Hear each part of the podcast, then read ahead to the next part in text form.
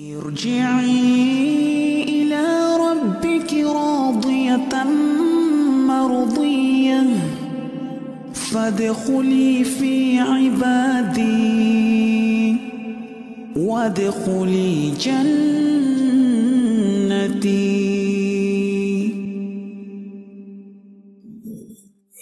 نعم. السلام عليكم ورحمة الله وبركاته. Rabbil alamin. Wassalatu wassalamu ala ashrafil mursalin. Nabiyyina wa maulana Muhammadin wa ala alihi wa sahbihi ajma'in. Wa ashhadu an la ilaha illallah wahdahu la syarika lah. Wa ashhadu anna Muhammadan abduhu wa rasuluh. Salawatu rabbi wa salamu alaihi wa ala alihi wa ashabihi wa man sara ala nahjihi wastanna bi sunnatihi ila yaumiddin. Alhamdulillah puji syukur kita haturkan kehadirat Allah Subhanahu wa taala.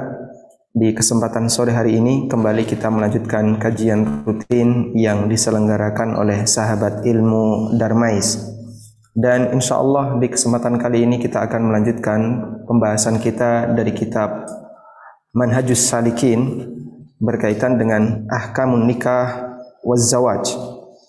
Baik, uh, saya akan gunakan share konten agar para jamaah bisa menyimak materi yang akan kita bahas. Qala al-musannifu rahimahullahu taala. Kita akan membaca di poin yang ke-499. Terakhir yang kita baca adalah keterangan penulis di poin 498 berkaitan dengan seperti apakah kriteria calon istri yang layak untuk kita pilih. Berikutnya di poin 499 qala al-muallifu rahimahullah wa idza waqa'a fi qalbihi khidbatu imra'atin.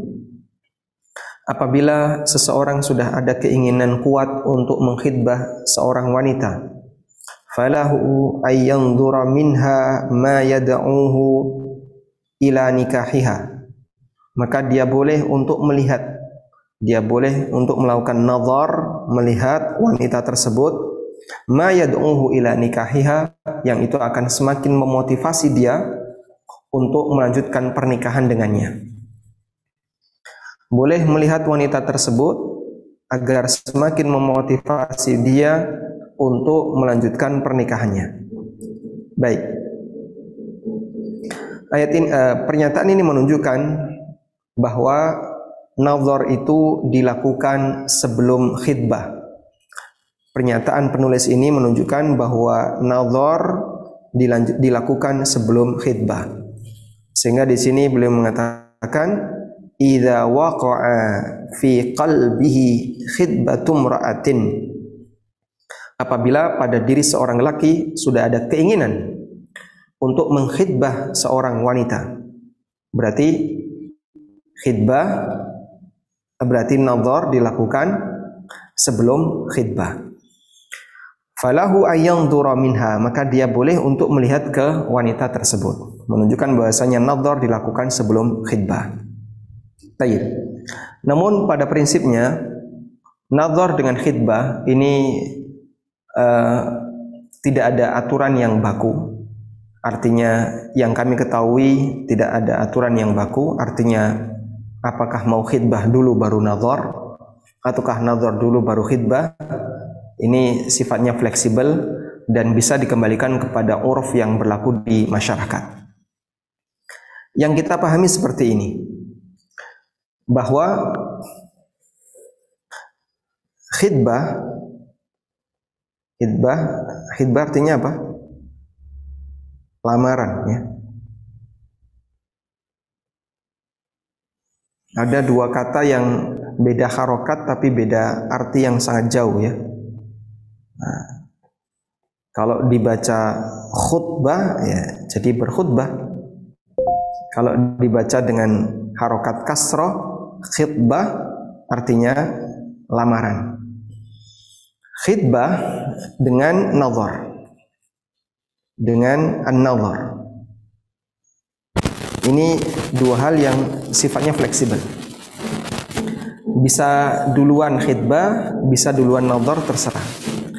dalam arti fil amri wasi dalam masalah ini ada kelonggaran bisa kemudian dikembalikan kepada uruf yang berlaku di masyarakat. Bagaimana praktek yang umum terjadi di masyarakat?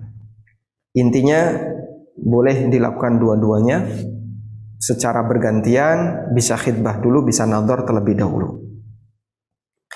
Kemudian, sekarang kita akan membahas masalah nador. Kita akan bahas masalah nador terlebih dahulu. Jadi seperti yang kita pahami, bagian dari kaidah baku dalam syariat kita,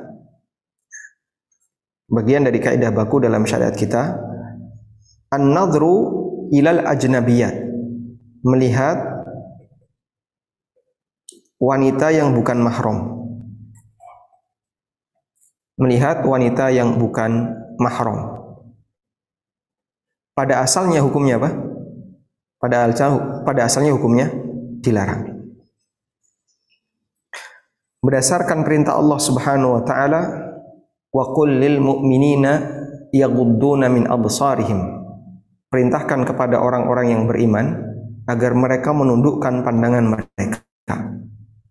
Wa kullil mu'minati yaghdudna min absarihinna dan juga perintahkan kepada para wanita mukminah agar mereka menundukkan pandangan mereka.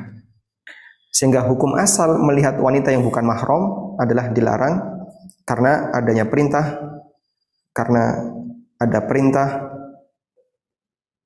untuk menundukkan pandangan. Dan itu perintah Al-Quran. Baik. Demikian pula Nabi Shallallahu Alaihi Wasallam melarang orang untuk melihat ke arah lawan jenis, kecuali yang sifatnya nazrul faj'ah, yang sifatnya pandangan yang tidak sengaja. Nabi Shallallahu Alaihi Wasallam melarang kita untuk melihat ke arah lawan jenis kecuali yang sifatnya nazrul faj'ah yaitu melihat yang sifatnya tidak sengaja. Dan kalaupun terjadi nazrul faj'ah maka tidak selayaknya untuk diulangi lagi karena yang pertama statusnya halal sedangkan yang kedua statusnya adalah sihamus syaitan bagian dari panahnya setan. Baik. Kemudian hukum larangan ini hukum larangan ini berubah menjadi boleh jika ada kebutuhan. Berubah menjadi boleh ketika di situ ada kebutuhan. Apa bentuk kebutuhannya? Bentuk kebutuhannya adalah sebagai motivasi nikah sebagai motivasi untuk akad pernikahan. Seorang lelaki butuh untuk melihat ke arah wanita yang akan dia jadikan sebagai calon istrinya agar tidak ada penyesalan di belakang. Sehingga dia harus tahu dan itu bisa dilakukan dengan cara nazar. Maka berdasarkan hal ini Imam Ibn Utsaimin rahimahullah taala menyebutkan sebuah kaidah ya. Beliau mengatakan ma yumna'u ma yumna'u tawassulan jaza indal hajah sesuatu yang dilarang karena itu bisa mengantarkan kepada sesuatu yang haram maka dibolehkan ketika ada kebutuhan ma yumna'u dzari'atan jaza inda wujudil hajah sesuatu yang dilarang ketika di situ uh, bisa menjadi pemicu terjadinya perbuatan maksiat, maka hukumnya diperbolehkan ketika di sana ada kebutuhan. Ya. Tayyib. Sehingga nador di sini menjadi boleh jika di sana ada kebutuhan. Konsekuensinya, jika tidak ada kebutuhan, jika tidak ada kebutuhan, maka kembali ke hukum asal maka kembali ke hukum asal hukum asalnya apa tadi dilarang ya. hukum asal nazar melihat wanita yang bukan mahram adalah dilarang karena ada perintah untuk menundukkan pandangan namun hukum larangan ini berubah menjadi boleh jika ada kebutuhan Sehingga konsekuensinya jika tidak ada kebutuhan, maka kembali kepada hukum asal yaitu dilarang. Karena itulah para ulama memberikan syarat bolehnya nazar. Syarat boleh nazar. Yang pertama, yang pertama adalah ada keinginan. Ada keinginan untuk melamar. Minat untuk melamar atau menikahi wanita itu. Kalau tidak ada keinginan untuk melamar, tidak ada keinginan untuk menikahi wanita tersebut, maka hukum asalnya dilarang. Ya. Sehingga misalnya ada lelaki yang hanya tujuannya untuk main-main. Saya kok penasaran sama dia. Kemudian dia tiba-tiba menghubungi walinya, saya ingin nador atau menghubungi siapa, saya ingin nador. Kemudian dia nador. Datang ke rumahnya. Tapi dalam hatinya ada niat, nanti kalau sudah melihat, saya juga nggak bakalan ngelanjutin. Kayak gini tidak diperbolehkan. Berarti dia melihat tujuannya bukan dalam rangka untuk melanjutkan ke jenjang pernikahan, tapi dia sifatnya hanya untuk main-main. Ibaratnya begini, kalau barang dagangan, ya, kalau ada barang dagangan, orang diizinkan untuk menawar apabila ada keseriusan untuk beli. Meskipun bisa jadi menawar itu lanjut beli, begitu ya. Tapi kalau dia dari awal tidak ada tidak ada keseriusan untuk beli, maka dia tidak diizinkan untuk menawar. Ya. Ini bisa dibuka jendela ini. Ya. Kalau tidak ada keinginan untuk beli, maka dia tidak diizinkan untuk menawar. Sehingga tidak boleh, cobalah main-main nawar-nawar-nawar, tapi nggak ada keinginan untuk beli. Sehingga dia tolong dong tunjukin barangnya kayak gimana, nih ditunjukin barangnya. Padahal tidak ada keinginan untuk beli. Tolong dong coba buka segelnya, padahal tidak ada keinginan untuk beli. Misalnya seperti itu. Nah, saya bukan dalam rangka untuk mengkiaskan wanita dengan barang bukan. Namun kalau dalam proses ya, andaikan dalam transaksi jual beli itu ada syarat demikian, maka dalam proses nador ada syarat seperti itu. Dalam jual beli memang tidak ada syarat bahwa nawar harus ada niat untuk beli. Tapi untuk nador harus disyaratkan ada keinginan untuk melanjutkan ke jenjang berikutnya, yaitu jenjang lamaran. Kalau tidak ada keinginan demikian, hanya untuk main-main, kembali kepada hukum asal, yaitu dilarang. Yang kedua, yang kedua, ada peluang untuk diterima. Ada peluang untuk diterima.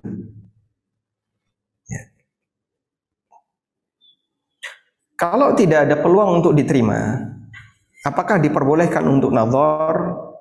Para ulama menegaskan hukumnya dilarang. Saya bukakan di sini keterangan sebagian ulama tentang an-nadharu ila man yaghlibu ala dhannihi rafduha iya. Hukum nazar nazar wanita yang ada dugaan kuat pasti akan ditolak. Di sini dinyatakan la yajuzun nadharu ila man yaghlibu ala dhannihi adamul ijabati. Nassa alaihi Syafi'iyah. Tidak boleh melakukan nadhar kepada wanita yang di situ ada kemungkinan besar pasti lamarannya ditolak. Dan ini merupakan pendapat Syafi'iyah, pendapat dalam madhab Hambali, wa huwa zahiru madhabil Malikiyah, dan ini juga pendapat dalam madhab Malikiyah yang lebih kuat wa wakhtiyaru Ibni Utsaimin dan pendapat ini yang dipilih oleh Imam Ibnu Utsaimin. Dan kata Imam Ibnu Utsaimin rahimahullahu taala beliau menyebutkan di Syarhul Mumti syurutu jawazin nazar ila al-mar'ati sittah Al-thalis ay yaghliba ala dhannihi al-ijabah. Ada beberapa syarat bolehnya nazar ke wanita dan salah satunya yang ketiga adalah ayyaghliba ala dhannihi al ijabah. Ada peluang besar dia akan diterima. Sehingga kalau tidak ada peluang untuk diterima, maka nador hukum asalnya tidak diperbolehkan. Misalnya ya, tukang beca nazar ke eh, anaknya bupati misalnya. Atau orang yang dia tidak punya status sosial nazar ke anaknya pejabat. Yang nggak lulus SD nazar ke akhwat lulusan Lipia. Yang bisa kemungkinan besar pasti itu akan ditolak. Yang seperti ini tidak diperbolehkan untuk nador karena jadinya nadornya hanya untuk main-main bukan dalam rangka untuk serius melakukan pernikahan. Yang ketiga, yang ketiga, ada peluang untuk nikah. Masya Allah. Apa ada nggak? Ada apa, Pak? Apa ada? Apakah ada Pak orang yang nazar tapi tidak ada peluang untuk nikah? Contohnya banyak ya.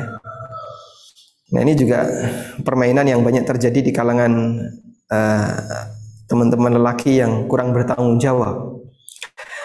Dia sudah memiliki istri, lalu dia coba-coba nazar, ya dengan cara godain akhwat yang lain, kemudian pengen nazar. Padahal peluang dia untuk bisa poligami kecil banget. Karena dia seorang lelaki penakut. Ya. Dibentak sekali sama istrinya langsung sakit misalnya. Tapi dia nyoba nazar ini, nazar itu, nazar itu. Hanya nyari peluang untuk bisa nazar, ngasih PHP kepada banyak akhwat.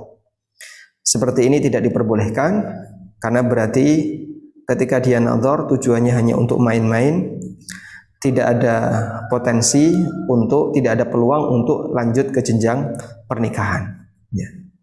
Lain halnya kalau misalnya dia seorang lelaki yang peluang untuk poligami ada, misalnya istri pertama mengizinkan atau istri pertama uh, apa tidak mempermasalahkan ketika dia nikah lagi, lalu dia nyari calon istri yang kedua, kemudian dia nazar, silahkan. Tapi kalau peluang nikah lagi nggak ada, kemudian dia main nazar, ini termasuk di antara bentuk pelanggaran karena berarti dia nazar tujuannya hanya untuk main-main. Tayyib, ini terkait beberapa syarat bolehnya melakukan nazar. Kemudian ada syarat yang lain yang disebutkan oleh para ulama tidak boleh tidak boleh untuk taladzud tidak boleh untuk taladzud. Ya.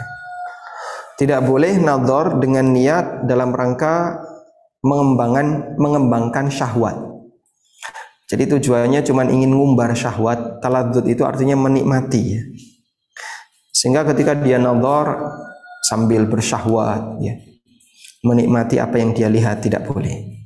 Karena ketika itu dilakukan berarti tujuannya bukan semata dalam rangka untuk motivasi pernikahan, tapi ternyata dia punya tujuan yang nggak baik, yaitu dalam rangka untuk melakukan zina mata. Taib, ini beberapa poin terkait syarat bolehnya nazar. Kemudian di sini penulis tidak menyebutkan berkaitan dengan masalah batasan nazar. Karena nazar di sini penulis hanya menyebutkan satu poin saja, yaitu di poin 499 di poin nomor 500 penulis langsung berbicara masalah khutbah, masalah khidbah. Saya tambahkan sedikit terkait beberapa batasan nazar. Yang pertama adalah batasan. Yang pertama adalah batasan anggota badan yang boleh ditampakkan. Yang boleh tampak ketika nazar. Batasan anggota badan yang boleh tampak ketika nazar ada dua pendapat dalam masalah ini nah. tentang hududun nazaril khatib ilal maktubah batasan anggota badan yang boleh dilihat oleh al-khatib orang yang mau mengkhidbah ilal maktubah kepada wanita yang mau dikhidbah. Ulama beda pendapat, ada dua pendapat dalam hal ini. Pendapat yang pertama, yang duru ilal wajhi wal kaffain. Yang boleh dilihat hanyalah muka dan telapak tangan. Dan telapak tangan itu mencakup telapak tangan itu mencakup bagian uh, apa? telapak tangan dan punggung telapak tangan. Sehingga pergelangan ke atas. Wa huwa madhhabul Malikiyah dan ini pendapat Malikiyah, Syafi'iyah dan pendapat yang dipilih oleh Ibnu Hazm. Wa dzalika lidalalatil wajhi 'alal husni wal kaffaini 'alal jasad. Dan mereka hanya membatasi dua ini, telapak tangan pergelangan ke atas dan hanya wajah. Pertama karena wajah itu sudah mewakili tingkat kecantikan yang kedua, telapak tangan mewakili tingkat kesehatan fisik sang wanita.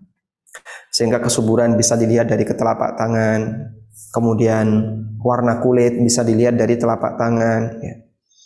Tapi Pak Ustadz, akhwatnya ini sering ke pasar nggak pakai kaos tangan, ya. jadinya hitam di telapak tangan bisa jadi putih di bagian seterusnya. Ya, itu salahnya pribadinya, ya. salahnya sendiri ya.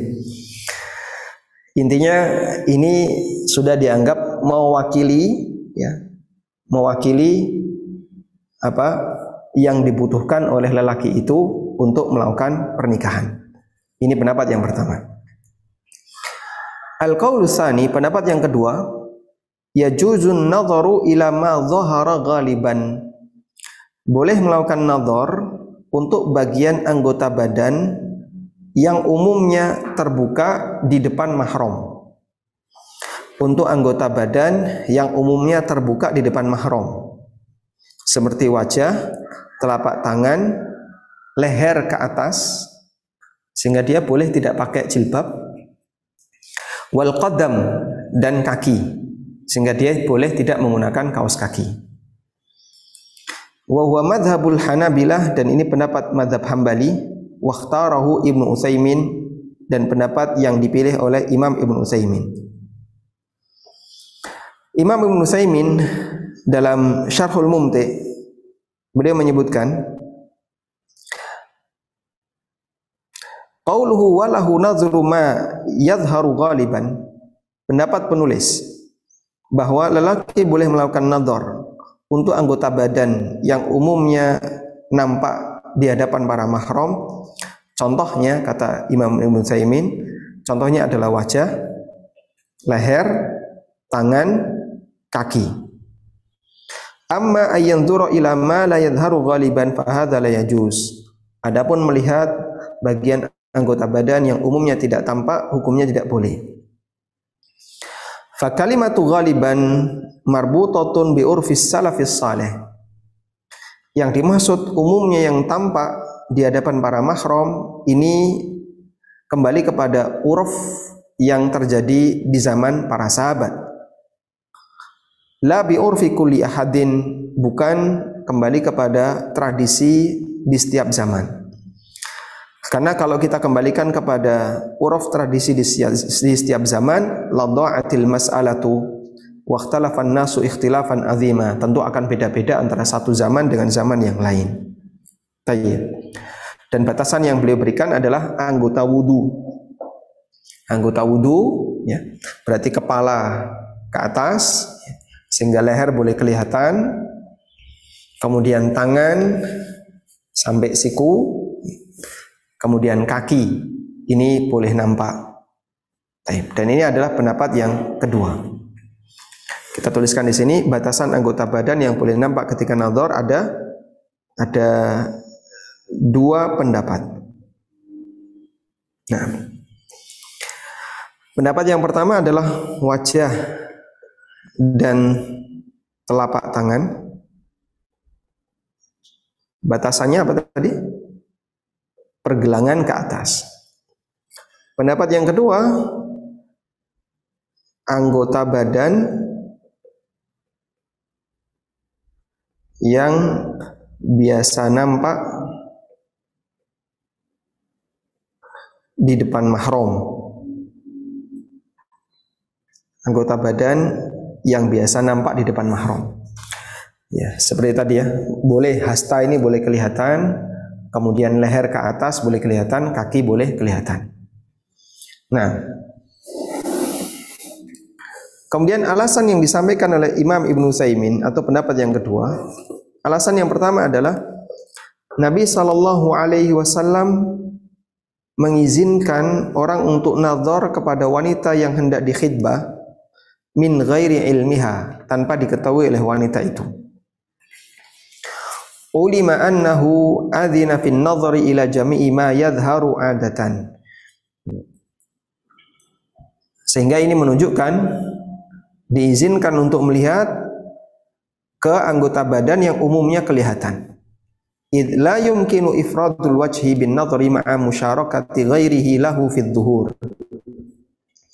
Karena tidak mungkin ketika wanita itu nggak pakai jilbab, hanya boleh lihat mukanya saja, sementara kanan kiri muka nggak boleh dilihat. Itu tidak mungkin. Dan wanita kalau di dalam rumah dia nggak pakai jilbab. Nah, Sanian alasan yang kedua, li'annaha imra'atun abaha syari'un nadharu ilaiha. Fayanzuru ila ma yadhharu ghaliban kadzawatil maharim yang kedua, syariat sudah mengizinkan untuk melakukan nazar semacam ini, maka boleh melihatnya sebagaimana mahramnya. Yang ketiga, bahasanya tujuan nazar adalah dalam rangka tujuan nazar adalah dalam rangka untuk memotivasi orang agar mau melanjutkan ke pernikahan sehingga dia punya hak untuk melihat bagian mana yang bisa memberikan motivasi bagi dia untuk melanjutkan ke jenjang pernikahan. Tayyib. Namun sekali lagi kami sampaikan bahwasanya dalam masalah ini ada khilaf ya di antara para ulama ada yang mengambil pendapat yang pertama dan ini pendapat jumhur dan pendapat yang kedua ini adalah pendapat madhab hambali. Nah. Kemudian Pembahasan berikutnya terkait masalah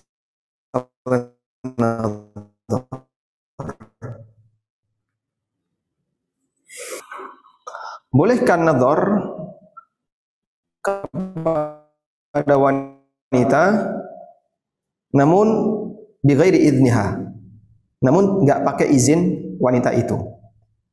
Yajuzu lil khatib ayanzura ila al makhtubati bighairi idniha aw ilmiha Nas alaihi syafi'iyah wal hanabila.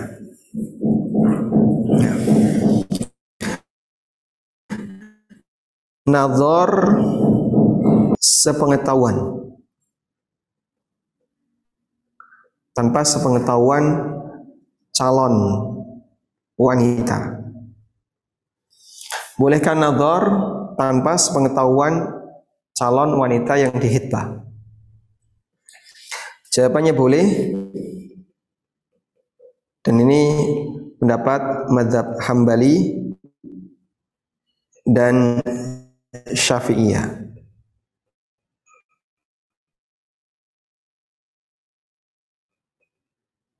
Nah, Nabi Shallallahu Alaihi Wasallam menyarankan kepada orang yang mau menikah, ayu dama bainakuma. Silahkan kamu nazar dulu karena agar ini bisa semakin melanggengkan hubungan kalian berdua. Hadisnya sahih ya di di halaman 46 disebutkan tentang status hadis ini. Hadisnya diriwayatkan oleh At-Tirmidzi, An-Nasa'i, Ibnu Majah dan Ahmad dan statusnya hadis yang hasan. Kemudian juga disebutkan dalam sebuah riwayat ada salah satu sahabat yang beliau itu naik ke atas naik ke atas apa pohon ya. Dalam rangka untuk nazar wanita yang mau dihitbah ya.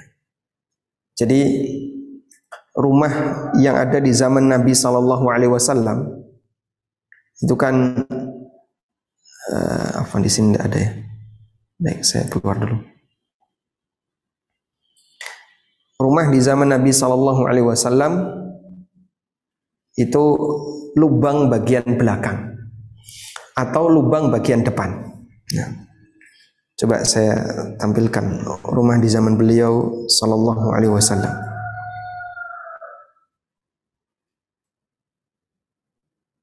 Nah.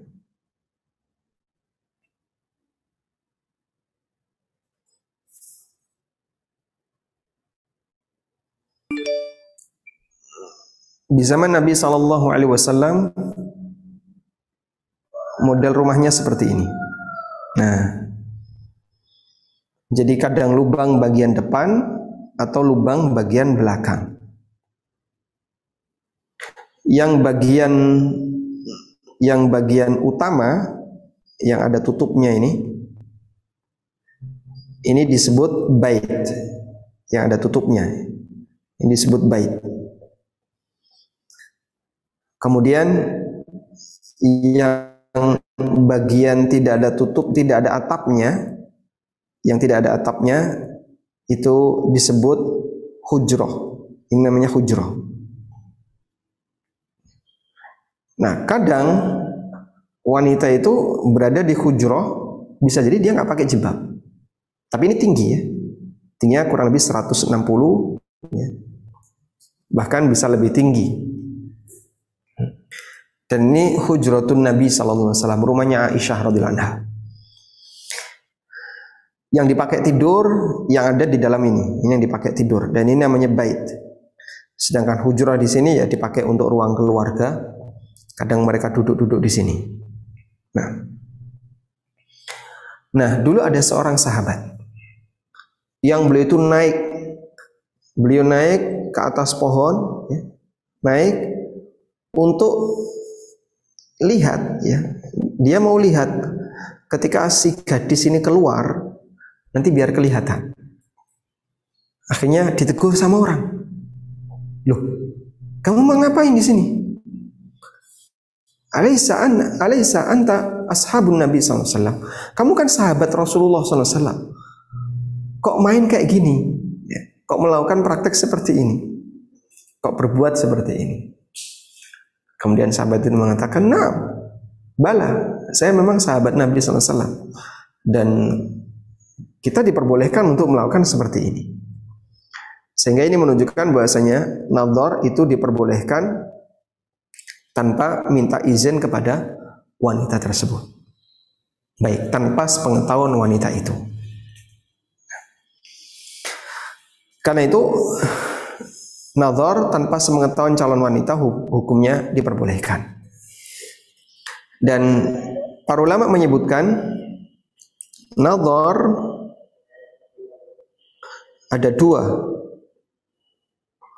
Yang pertama adalah nazar resmi. Sehingga di sini pakai janjian. berarti dengan sepengetahuan. Ya, tentu saja ini dengan sepengetahuan. Nggak mungkin tanpa sepengetahuan. Karena dia resmi. Yang kedua adalah nazar tidak resmi.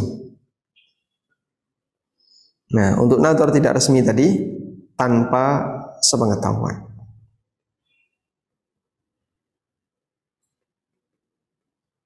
Si lelaki itu melihat ke wanita tadi tanpa sepengetahuan wanita tersebut. Baik. Misalnya pas dia lagi makan di luar atau pas dia lagi apa misalnya kemudian dilihat ya. Itu nador yang sifatnya tidak resmi. Nah, selanjutnya masih berkaitan dengan aturan nadhar. Berikutnya waktu nadhar. Kapankah disyariatkan untuk untuk melakukan nadhar? Yushra'un nadhru ila al-makhtubati ba'da al-azmi ala khidbatiha. Wa dhalika bi ittifaqil madhahib al-fiqhiyyah al-arba'ah. Disyariatkan untuk nazar ketika sudah ada keinginan untuk melakukan khidbah. Dan itu dengan sepakat ulama empat madhab. Hanafiyah, Malikiyah, Syafi'iyah, dan Hambali.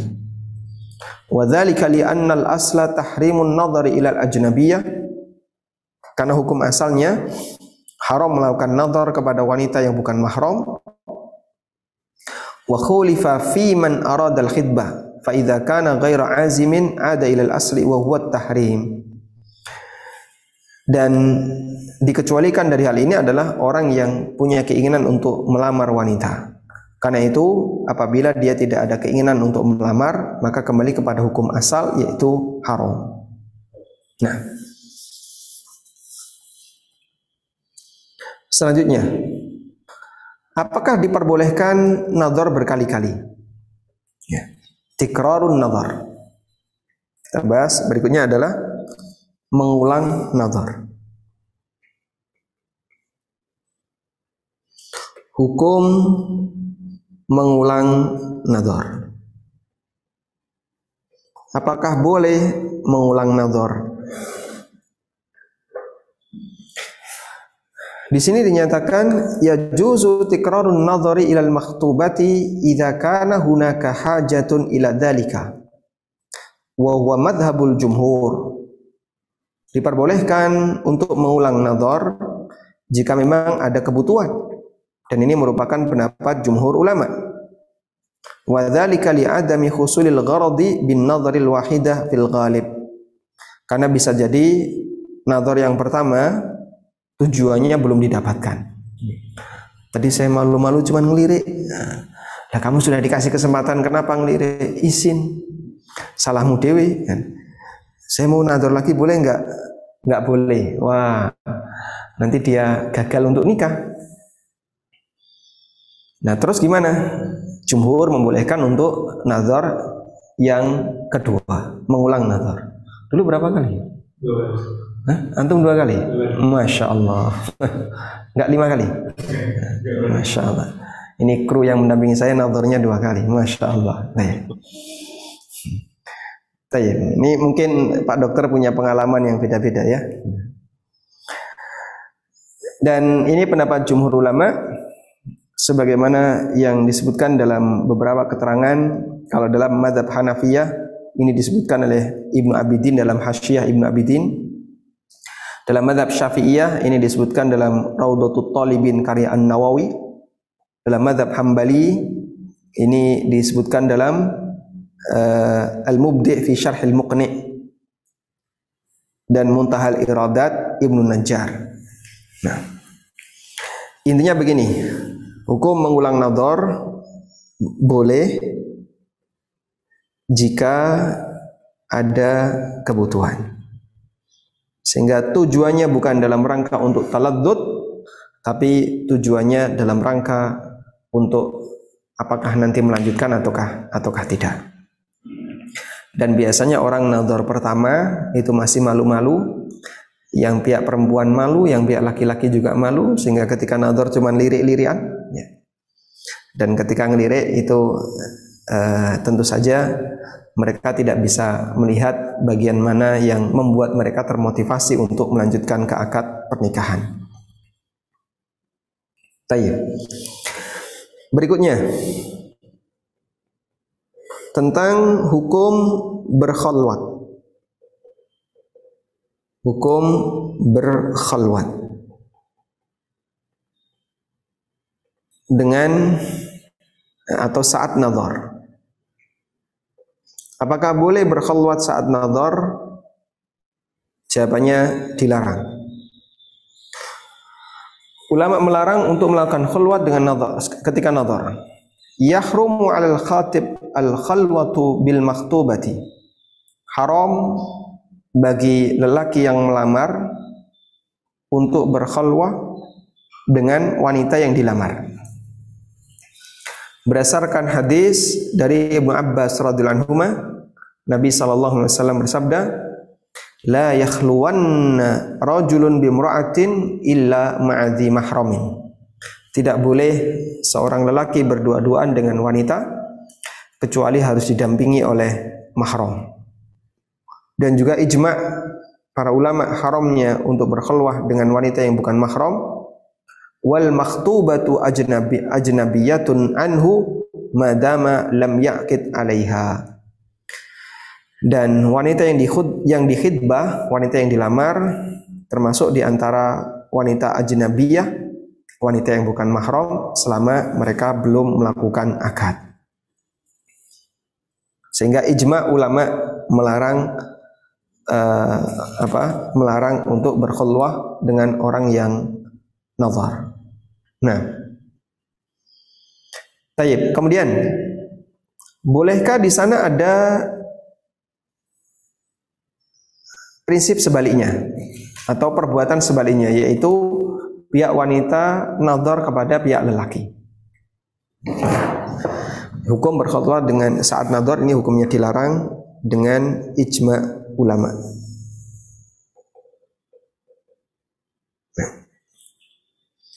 Berikutnya adalah pembahasan tentang wanita nazar ke lelaki. Jawabannya boleh sebagaimana lelaki boleh nazar ke wanita. Yajuzu nadhrul makhtubati ila al-khatib wa dhalika bittifaqil madhahib al-fiqhiyyah al-arba'ah. Diperbolehkan bagi pihak wanita untuk melihat ke arah khatib dan itu berdasarkan kesepakatan empat madhab. Ya. Boleh dengan ijma empat madhab. Nah, sebagaimana lelaki boleh melakukan nador ke wanita. Jika lelaki boleh, apa, maka apalagi wanita. Walhamdulillahirabbil alamin. Nah. Baik, selanjutnya kita akan beralih ke pembahasan masalah khidbah. Afwan.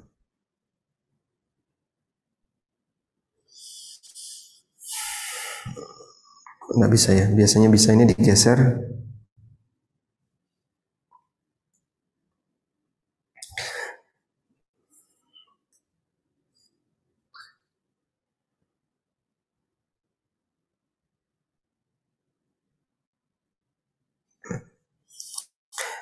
Berikutnya. Di poin 500 qala al-musannifu rahimahullah wala yahillu lirrajul ay yakhtuba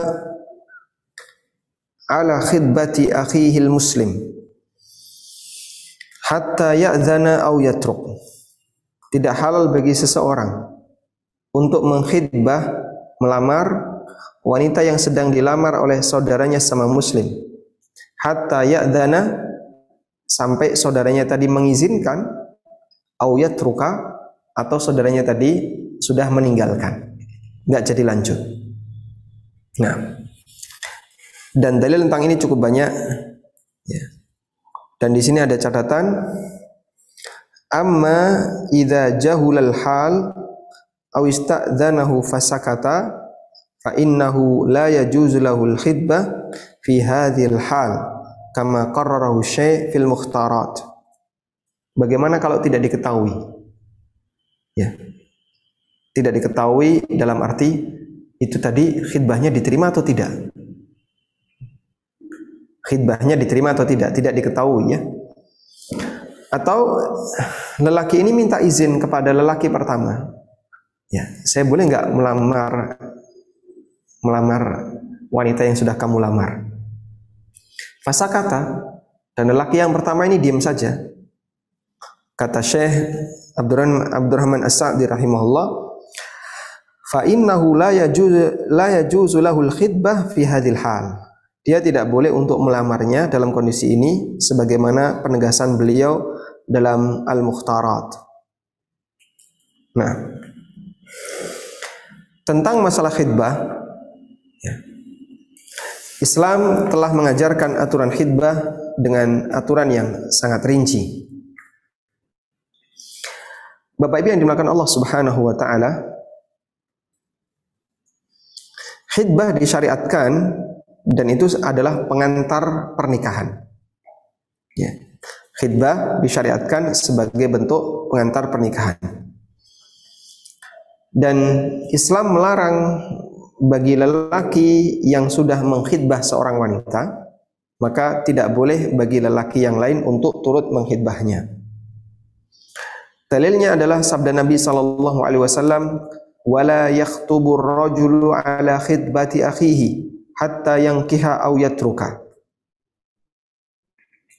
Dan tidak boleh bagi seseorang untuk mengkhidbah wanita yang sudah dilamar oleh saudaranya sampai dilanjutkan pernikahan sehingga diketahui dengan pasti berarti ini lanjut auyat truka atau ditinggalkan. Artinya dia tidak lanjut. Hadis riwayat Bukhari Muslim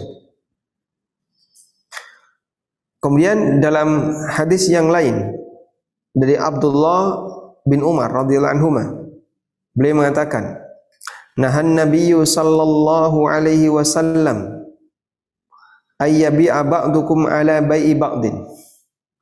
Nabi sallallahu alaihi wasallam melarang kalian menawarkan barang yang sudah ditawarkan oleh orang lain. Wala yakhtubar rajulu ala khidbati akhi. Dan seseorang tidak boleh mengkhidbah wanita yang sudah dikhidbah oleh orang lain. Tayyib. Dan ini juga berdasarkan ijma kaum muslimin. Nah, selanjutnya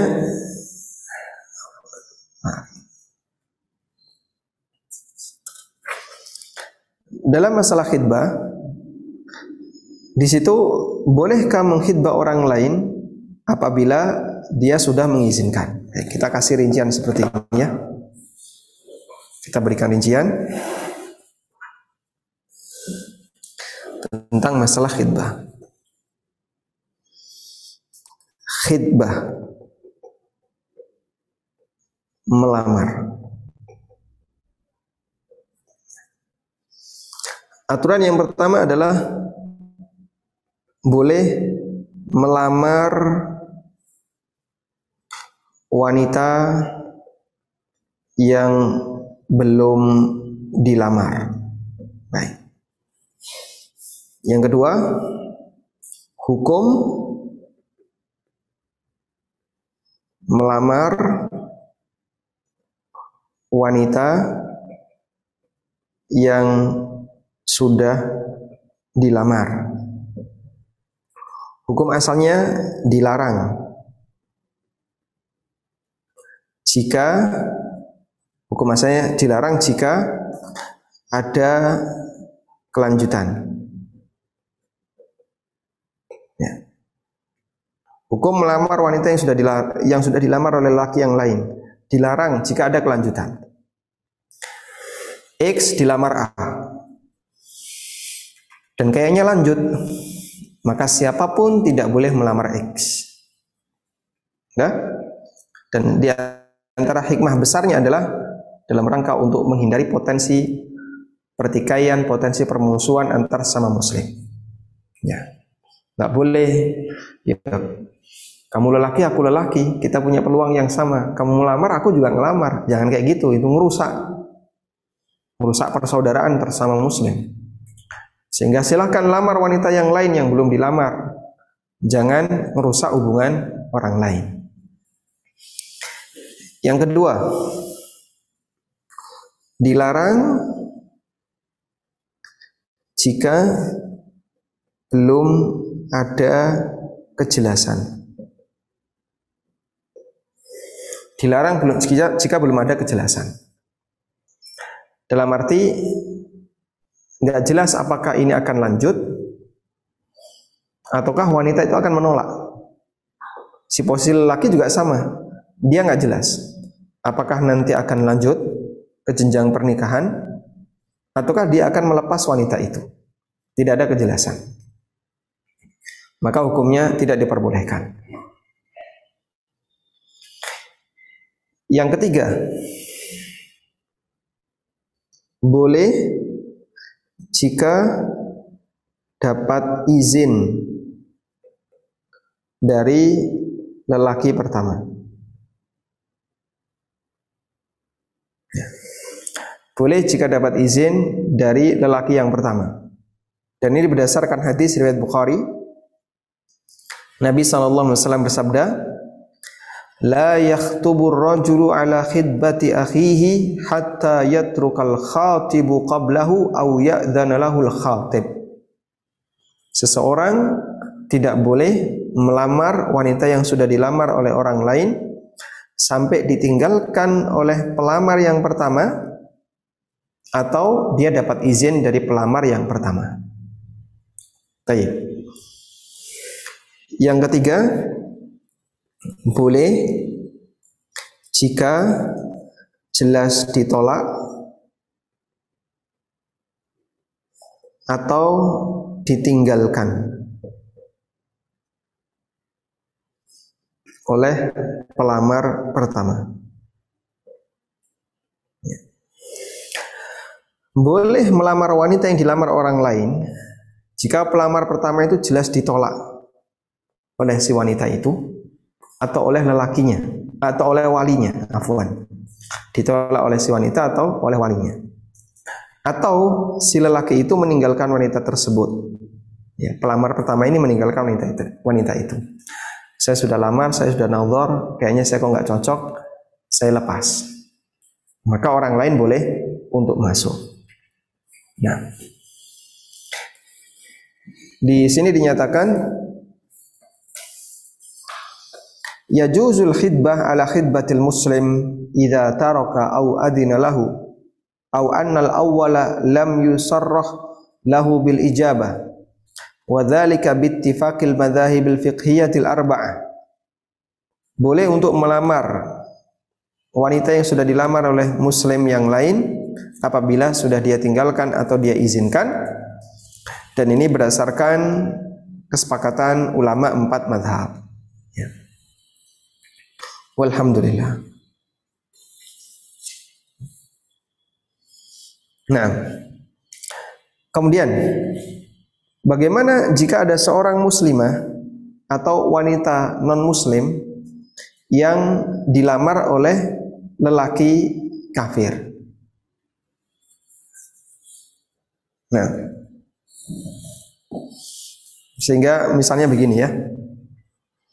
Kalau muslimah nikah dengan lelaki kafir apa pun agamanya nggak boleh. Nah ini ada kasus wanita Nasrani wanita Nasrani dilamar lelaki kafir. Nah. Kemudian bolehkah bolehkah lelaki muslim melamarnya. Ya. Sehingga dia ingin menikahi wanita Nasrani. Padahal wanita Nasrani ini sudah dilamar oleh lelaki kafir. Bolehkah diserobot sama lelaki muslim? Di sini disebutkan La tahrumul khidbatu ala khidbatil kafir wa huwa madhabul Hanabilah wa ba'di Syafi'iyah wa huwa qaulul Auza'i wastadharahu Syaukani. Tidak haram untuk melamar wanita yang sudah dilamar oleh lelaki yang kafir. Dan ini pendapat madhab Hambali dan sebagian Syafi'iyah. Sebagian Syafi'iyah di sini contohnya adalah Ibnu Mundir, kemudian Ibnu Harbawai dan Al-Khattabi.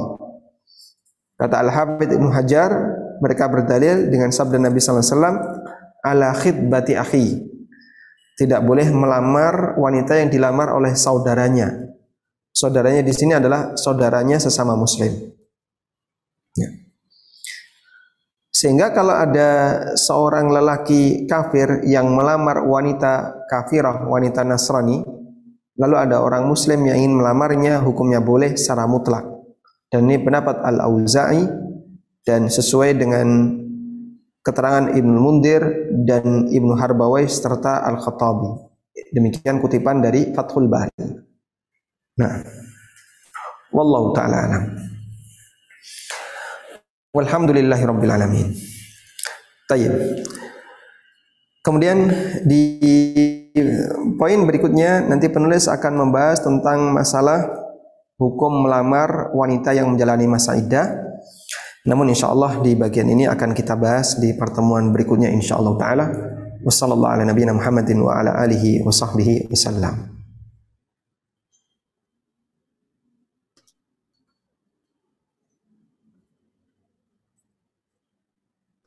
Jazakallah khair. Adalah penyampaian materinya yang sangat luar biasa jelas dan alhamdulillah em, kita sampai ke sesi diskusi. Dan masya Allah pertanyaan banyak sekali kalau melihat Ustadz dan luar Masya biasanya Allah, adalah Masya Allah.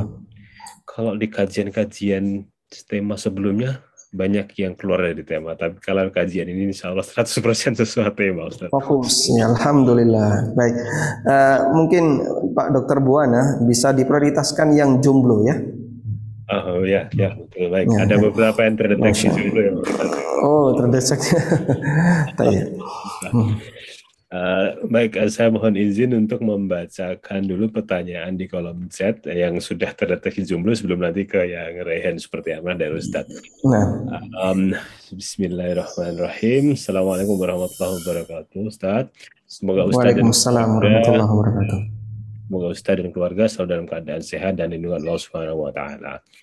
Amin. Bertanya Ustadz, bagaimana cara mengobati al-iski kepada seorang ahli ilmu dan perasaan kecewa serta pemikiran bahwa kebanyakan ahli ilmu atau penuntut ilmu yang sudah mengenal sunnah sama saja seperti fulan, hanya PHP. Kemudian semoga Allah mudahkan Ana mohon doanya untuk segera mendapatkan jodoh dan menikah. Syukron wa jazakallahu khairan Ustaz. Allahu ya barik. Assalamualaikum warahmatullahi wabarakatuh. Waalaikumsalam warahmatullahi wabarakatuh. Masya Allah. Nah, bagaimana cara mengobati penyakit isyk? Ya, penyakit isyk itu berarti rindu berat, ngefans berat, pengen banget untuk bisa bareng dengan dia. Kepada seorang lelaki atau lelaki punya penyakit isyk jatuh cinta kepada seorang wanita. Hampir semua orang kadang mengalami seperti ini ya. Terutama mereka yang pergaulannya kurang begitu terkontrol ya. Sehingga barangkali kita punya pengalaman waktu SMA punya penyakit isyek. Waktu SMP punya penyakit isyek ya, cinlok ya, cinta lokasi, cinta lokal. Sehingga ini senang sama itu, itu senang sama ini dan seterusnya. Beberapa solusi yang bisa kita berikan adalah pertama potensi isyek itu muncul karena kita ada harapan. Kalau orang nggak ada harapan, mungkin dia nggak bakalan ada penyakit isyek. Sehingga misalnya ada senior kita yang masya Allah ya senior kita ini misalnya punya banyak kelebihan dan kita senang dengan kelebihan itu. Tapi dalam bayangan kita, tidak mungkin saya bisa berpasangan dengan beliau. Nah, ketika Anda sudah nggak ada harapan untuk bisa berpasangan dengan senior Anda, misalnya dari sisi usia, ya, atau dari sisi status sosial yang terlalu jauh, atau dari sisi nilai fisik yang terlalu jauh, ya. seniornya itu fisiknya bagus, misalnya sehingga secara nilai dia di atas rata-rata sementara kita di bawah rata-rata. Maka untuk bisa menggayuh terlalu atas kita barangkali nggak ada harapan. Nah ketika nggak ada harapan biasanya isyuk itu akan hilang. Kemudian yang kedua misalnya kalau kita ada harapan. Kalaupun ada harapan maka yang bisa kita lakukan adalah silakan anda menawarkan diri jika memang ada harapan. Nah, ada senior belum menikah dan kita menilai kayaknya kalau saya secara fisik gak jauh dari dia. Ya, karena sekufu itu kan salah satu pertimbangannya sekufu dalam masalah fisik. Ya. Sekufu itu salah satu pertimbangannya adalah sekufu dalam masalah fisik. Lalu anda merasa kayaknya insya Allah kalau saya mengajukan diri barangkali ada ada peluang dan ada potensi. Maka silakan Anda mengajukan diri. Dan diperbolehkan seorang wanita untuk mengajukan diri agar dinikahi oleh seorang lelaki yang soleh. Dalam buku fikih usrah yang tadi kita jadikan sebagai rujukan ya. Di bagian awal itu disebutkan bolehnya seorang wanita menawarkan diri kepada lelaki yang soleh sebagaimana yang dilakukan oleh beberapa wanita oleh sahabiat kepada Rasulullah sallallahu alaihi wasallam. Ya. Dan itu bisa dilakukan baik oleh pihak beliau sendiri atau oleh walinya. Ya. Di sini ada al-matlabus tsani ya. Pembahasan yang kedua, aradul mar'ati nafsaha war rajuli mauliyataha ala rajuli saleh.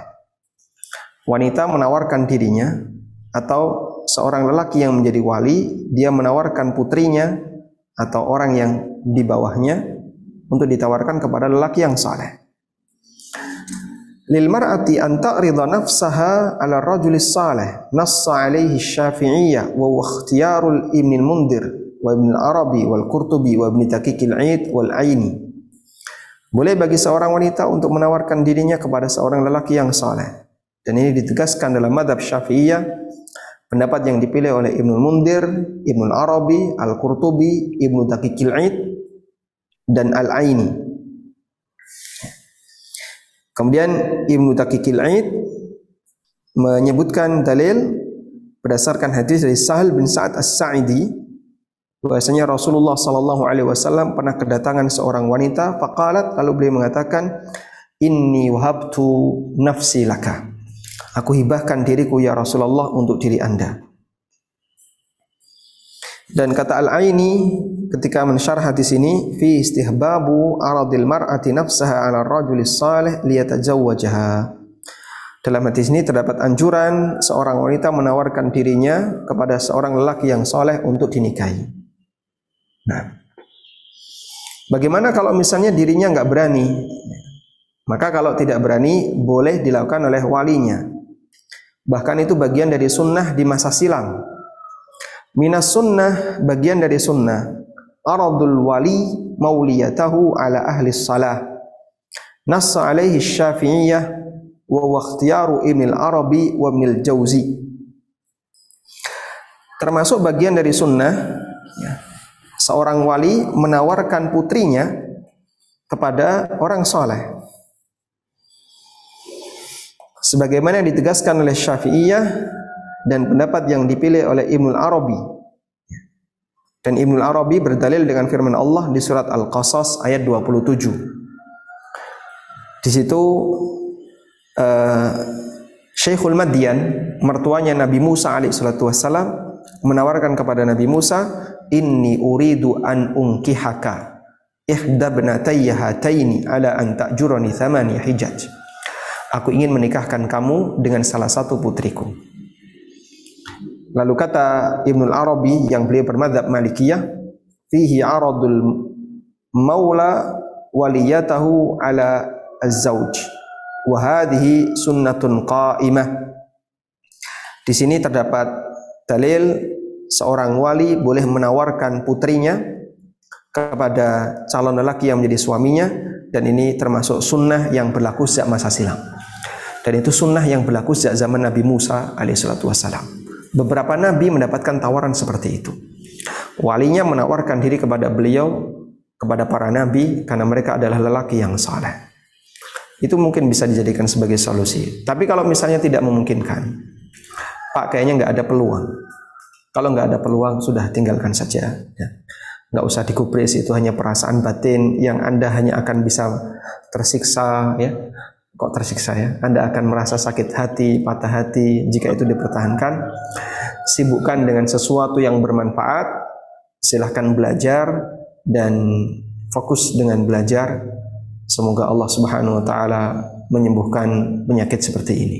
Nah, Barakallahu atas jawabannya dan juga menjawab beberapa pertanyaan dua sampai tiga pertanyaan serupa. Alhamdulillah malah sudah terjawab dengan apa yang Ustadz berusaha jelaskan. Selanjutnya uh, sudah ada beberapa pertanyaan yang disertai identitas bahwa yang penanya adalah jumlah Ustadz. Akan kembali saya bacakan. Assalamualaikum warahmatullahi wabarakatuh Ustadz. Ana single Ustadz. Waalaikumsalam warahmatullahi wabarakatuh. Anda single ingin bertanya, apakah benar kalau seorang wanita menolak lamaran dari ikhwan itu maka uh, akan mendapat jodohnya lama? Jazakallah Barakallahu Apakah benar ketika seorang wanita yang menolak lamaran seorang lelaki bisa berpotensi mendapatkan jodoh yang lama? Ada satu hadis ya, yang hadis ini diperselisihkan oleh ulama. Takun fil ard, takun fasad. Saya coba bukakan hadisnya.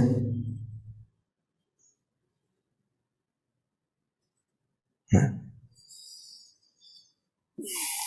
Hadisnya eh, menyatakan ya.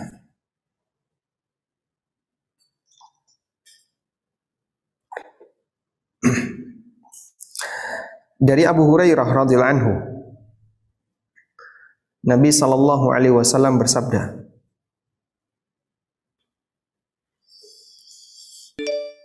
Idza khataba ilaikum man tardawna dinahu wa khuluquhu Apabila ada seorang lelaki yang mengkhidbah putri kalian dan dia adalah orang yang baik agama serta akhlaknya.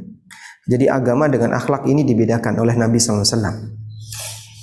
Agama itu berkaitan dengan akidahnya, berkaitan dengan manhaj dia, ya. Bagaimana cara dia belajar agama itu din. Sedangkan akhlak berkaitan dengan kepribadian dia sehari-hari. Bagaimana cara dia bermuamalah dengan orang yang lebih tua, orang yang lebih muda, apakah dia termasuk orang yang sombong, orang yang keras atau tidak, itu akhlak. Fazawijuhu, maka nikahkanlah dia. Illa taf'alu, kalau kamu tidak melakukannya, takun fitnatun fil ardi wa fasadun aril. Maka akan ada fitnah, ya, akan ada potensi fitnah di muka bumi dan kerusakan yang besar. Dinilai hasan oleh Syekh Albani rahimahullah. Nah, Lalu apa makna fitnatun fil ardi? Ya. Yang dimaksud di sini adalah taqa fitnah, di situ akan terjadi fitnah. Wa fasadun arid dan kerusakan yang timbul aidu ardin bimakna kathir, kerusakan yang banyak. Karena kalau kalian tidak menikahkan lelaki ini dengan putri kalian, kecuali harus orang yang kaya dan punya jabatan, maka akan banyak sekali wanita yang jomblo-jomblo yang dia nggak nikah. Sebab apa? Walinya yang terlalu ketat. Dan betapa banyak itu terjadi. Ya. Saya sering mendapatkan cerita kayak gitu ya. Sampai saya kasihan sama si perempuan ini ya. Ini yang salah bapaknya, yang salah walinya. Dilamar ini tidak boleh, dilamar ini tidak boleh, dilamar ini tidak boleh. Sehingga setiap orang yang mendekat ke wanita ini selalu ditolak maka dia menjadi mawar berduri. Gak ada lelaki yang berani untuk hinggap mendekat. Akhirnya dia sampai berusia ya cukup lanjut usia lebih dari 30, lebih dari 35 sampai 40 nggak ada yang berani mendekat. Sudah. Kalau itu terjadi pada satu orang, mungkin efek sampingnya untuk satu orang. Tapi kalau terjadi pada banyak orang, jadinya gimana? akan banyak jomblo-jomblower yang dia nggak bisa dapat pasangan. Si lelaki takut melamar, si perempuan terlalu ketat dalam memilih. Sehingga terjadi banyak kerusakan. Wa aktsaru rijalikum bila nisa sehingga banyak wanita yang nggak punya suami dan banyak lelaki yang nggak punya istri. Fayak suru al iftitan bizina. Akhirnya yang terjadi adalah mereka melakukan perbuatan zina. Ya. Tanya. Ini yang dimaksud sabda Nabi SAW ketika ada seorang wanita yang dilamar oleh lelaki yang baik agamanya, baik akhlaknya, tapi bisa jadi kurang dari sisi ekonomi, dia nggak punya status sosial, kok ditolak? Ya, bisa jadi efek sampingnya ke depan menimpa kepada pribadinya dan juga bisa jadi menimpa kepada yang lain. Wallahu a'lam. Allah, Alhamdulillah. Terima kasih Tata atas jawabannya. Lanjut ke pertanyaan selanjutnya. Saya berikan kesempatan dulu untuk jamaah yang sudah raise hand. Mohon singkat dan sesuai tema. Silahkan. Waktu kita Rizka Aisyah. Bisa di-unmute. Assalamualaikum warahmatullahi wabarakatuh. Waalaikumsalam warahmatullahi wabarakatuh. Ustadz, keluarga serta panitia senantiasa dirahmati Allah Subhanahu wa taala. Bertanya Ustadz, uh, jadi gini, ada kasus uh, wanita ini sudah dihitbah oleh laki-laki, oleh laki-laki soleh untuk dijadikan uh, istri kedua, Ustadz. Jadi si laki-laki ini sudah menyampaikan uh, bahwa uh, niatnya melamar ini untuk jadikan istri kedua sudah dijelaskan ke orang tua intinya orang tua tidak keberatan dan si wanita pun tidak keberatan intinya sudah diterima Ustadz hitbahnya ini nah hmm. uh, kemudian uh, lanjut ditetapkan tanggal untuk pernikahan Ustadz Nah, setelah ditetapkan tanggal pernikahan, tiba-tiba si lelaki ini membatalkan Ustadz secara menunda, bukan membatalkan, menunda secara sepihak uh, pernikahannya Ustadz tanpa ada kejelasan yang pasti pada saat itu. Kemudian uh, berlalunya waktu, ternyata si lelaki yang menghitbah ini uh, apa seperti memberi memberi alasan yang uh, terkait dengan uh, istri pertamanya, Ustadz. Kan di awal disampaikan kenapa jadi diterima karena dia uh, uh, mengatakan bahwa istri pertamanya uh, insya Allah tidak akan keberatan begitu. Kemudian eh, pada saat yang lain disampaikan eh, itu dijadikan alasan Ustadz bahwa dia masih membujuk istrinya untuk minta izin ke istrinya Ustadz sehingga menunda eh, eh akad tadi Ustadz. Nah itu sudah berjalan lebih dari satu tahun Ustadz kan di poin kedua tadi disebutkan bahwa hukum lamar wanita yang sudah dilamar itu dilarang jika tidak ada kejelasan. Nah, bagaimana caranya si pihak dari wanita ini untuk meminta kepastian cara yang yang ma'ruf untuk meminta kepastian dari si laki-laki ini Ustaz. Mungkin itu saja Ustaz. Assalamualaikum warahmatullahi wabarakatuh. Jazakallahu khairan wa barakallahu Waalaikumsalam warahmatullahi wabarakatuh. Baik. Uh, kami sampaikan kepada para ukhtil muslimah ya. Jadi ada bagian yang cukup sensitif dalam masalah ini ya. Ketika ada seorang lelaki yang dia sudah menikah, kemudian hendak menjadikan uh, wanita sebagai istri yang kedua. Jadi tolong untuk bagian ini diwaspadai betul-betul karena kita berharap semoga tidak terjadi seperti yang beberapa kali terjadi yaitu ada lelaki yang sifatnya hanya untuk main-main ya.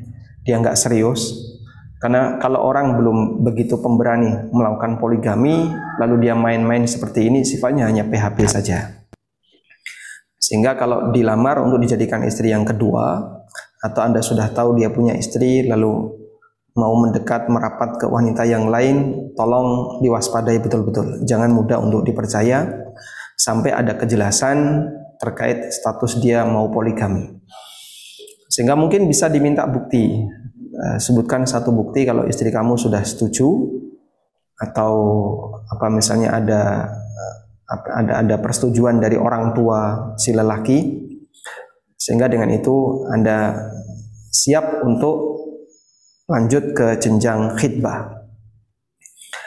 Kemudian yang kedua Bolehkah membatalkan lamaran apabila tadi sudah ada niat untuk melakukan akad pernikahan? Jawabannya diperbolehkan. Sehingga boleh bagi pihak wanita untuk membatalkan lamaran. Dia bisa sampaikan secara baik-baik dengan cara dikasih batasan waktu.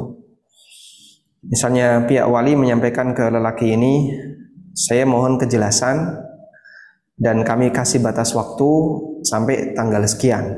Misalnya dikasih waktu satu atau dua bulan. Jika tidak ada, maka lamaran kami anggap dibatalkan. Dan kalau lamaran dibatalkan, semua hadiah yang pernah diberikan oleh lelaki ini dikembalikan. Dan insya Allah nanti kita akan bahas ya tentang masalah itu. Hadiah yang diberikan saat lamaran. Kalau lamaran ditolak, maka semua hadiah konsekuensinya harus dikembalikan.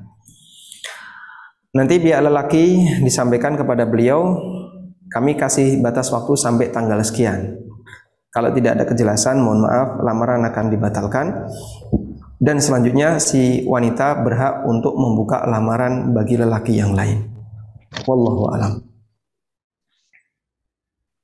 Jazakumullah khair Ustaz atas jawabannya. Sekaligus juga menjawab beberapa pertanyaan juga tentang berapa lama waktu uh, yang uh, diberikan untuk menunggu supaya bisa di, dilamar oleh laki-laki yang lain juga. Sudah di tidak ada batasan waktu ya tidak ada batasan waktu. Jadi itu kembali kepada kesepakatan kedua belah pihak. Ya anda bisa kasih waktu setahun atau setengah tahun sekian bulan bebas seperti itu kembali kepada kesepakatan tapi kami sarankan kalau emang nggak begitu jelas ya batasan waktunya dibuat lebih singkat saja tapi kalau ada kejelasan kenapa kok tidak segera oh mungkin masalah penyelesaian uh, studi ya. Dia masih belajar, belum bisa pulang. Atau mungkin ada masalah dari sisi biaya. Ada masalah dari sisi uh, belum bisa pulang ke Indonesia. Kalau masalahnya hanya masalah teknis, nah itu bisa ditoleransi. Tapi kalau masalahnya ketidakjelasan dari sisi belum dapat izin istri pertama, belum ada izin dari orang tua dan seterusnya, itu sebaiknya dibuat lebih singkat saja biar sesuatu yang tidak jelas itu tidak berlama-lama. Karena gantung nggak jelas itu akan membuat kita bingung dan membuat kita jadi tidak produktif untuk melakukan aktivitas yang lain. Wallahu a'lam. Ustaz. Lanjut masih ke pertanyaan selanjutnya berkaitan dengan ketika ada seorang akhwat yang dinazor tapi dia tidak ridho Ustaz. Dia tidak ridho untuk dinazor karena dengan alasan satu uh, dia tidak bisa mengenal uh, ikhwan yang menazarnya. Padahal di satu sisi yang lain pacaran dilarang oleh Islam. Kemudian yang kedua minder karena uh, berhubungan dengan perbedaan status sosial dan pekerjaan. Jadi uh, bagaimana solusinya saat mohon pencerahannya saat Artinya tidak ada peluang untuk lanjut ke jenjang khidbah? Kalau yang dimaksud wanita ini sudah menolak dari awal dengan ikhwan yang mau nador tadi, ya berarti dia berhak untuk tidak mau dinador. Dan ikhwan tadi tidak boleh ikut, tidak boleh memaksakan diri. Seperti batasan yang telah kami sebutkan tadi ya. Jika tidak ada peluang untuk diterima, misalnya terkait masalah jenjang status sosial yang terlalu jauh, atau akhwat kayaknya nggak bersedia untuk membersamai lelaki ini, sehingga saat ada pendekatan yang pertama, akhwat ini sudah menghindar sejauh-jauhnya, maka lelaki tadi tidak boleh nekat memaksakan diri untuk nazar. Nah, tapi kalau masih ada peluang, akhwat ini sebenarnya punya keinginan. Kemudian uh, ya tinggal apa misalnya masing-masing saling melihat. Sehingga ini menghindar karena masalah malu saja.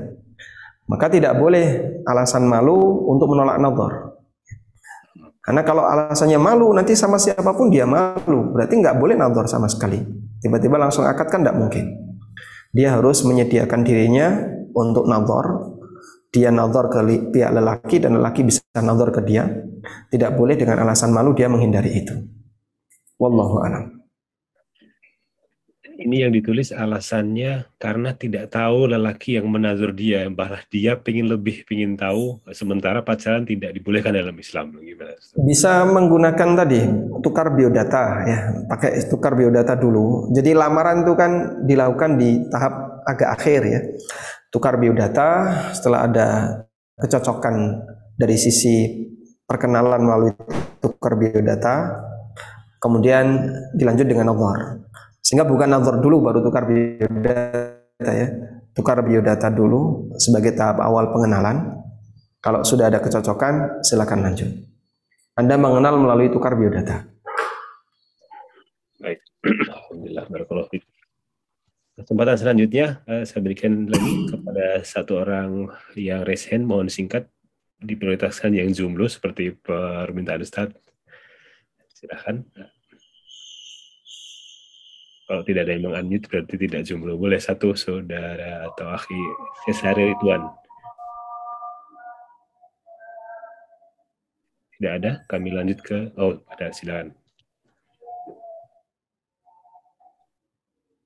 Silakan, silakan mohon singkat akhi. Apa saya lanjut ke Afan, saya lanjut ke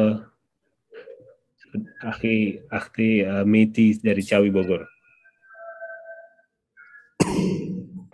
Uh, Assalamualaikum warahmatullahi wabarakatuh.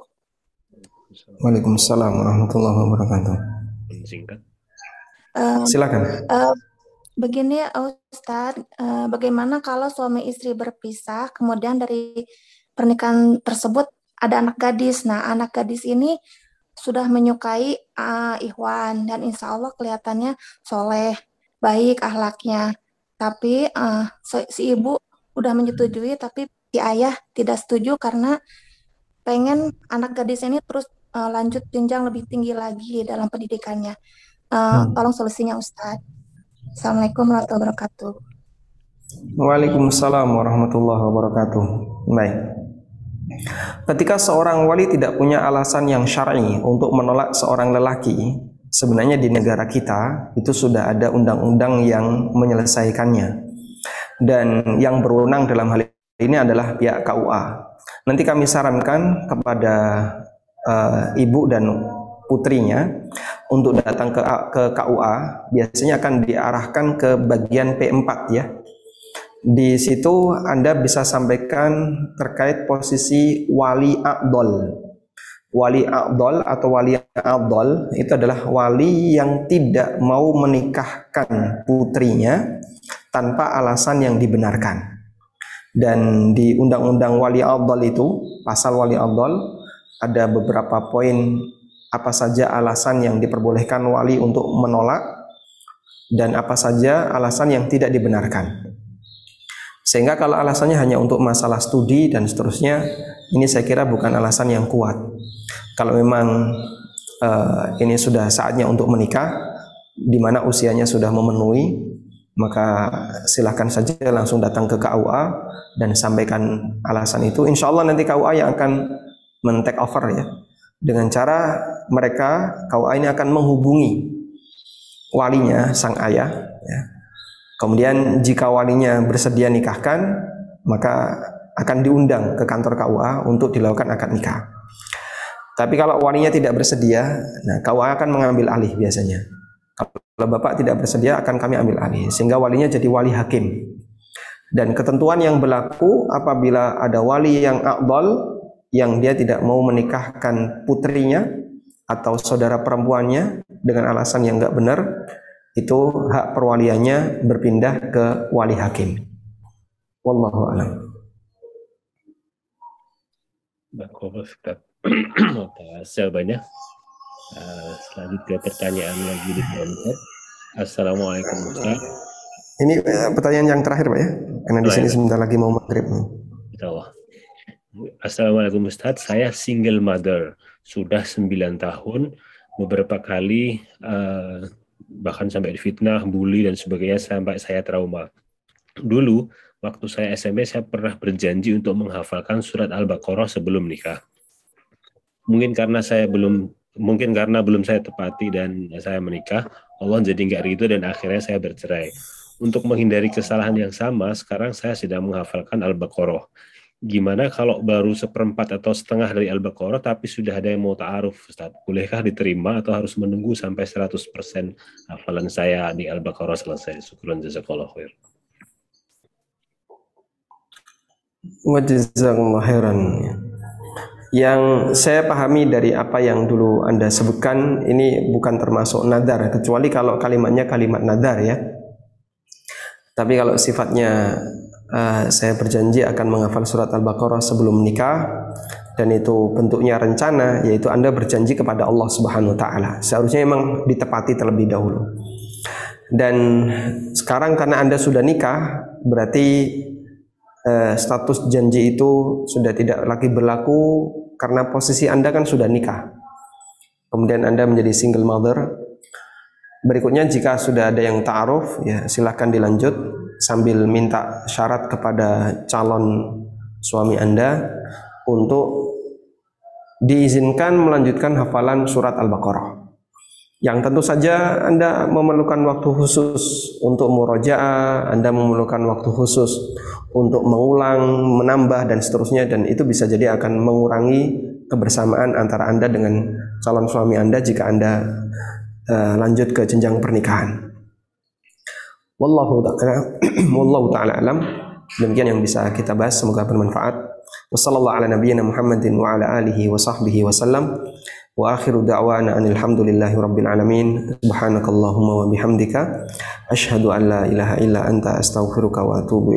Wassalamualaikum warahmatullahi wabarakatuh.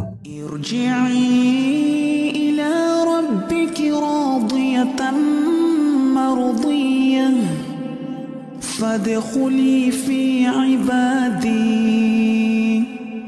وادخلي جنتي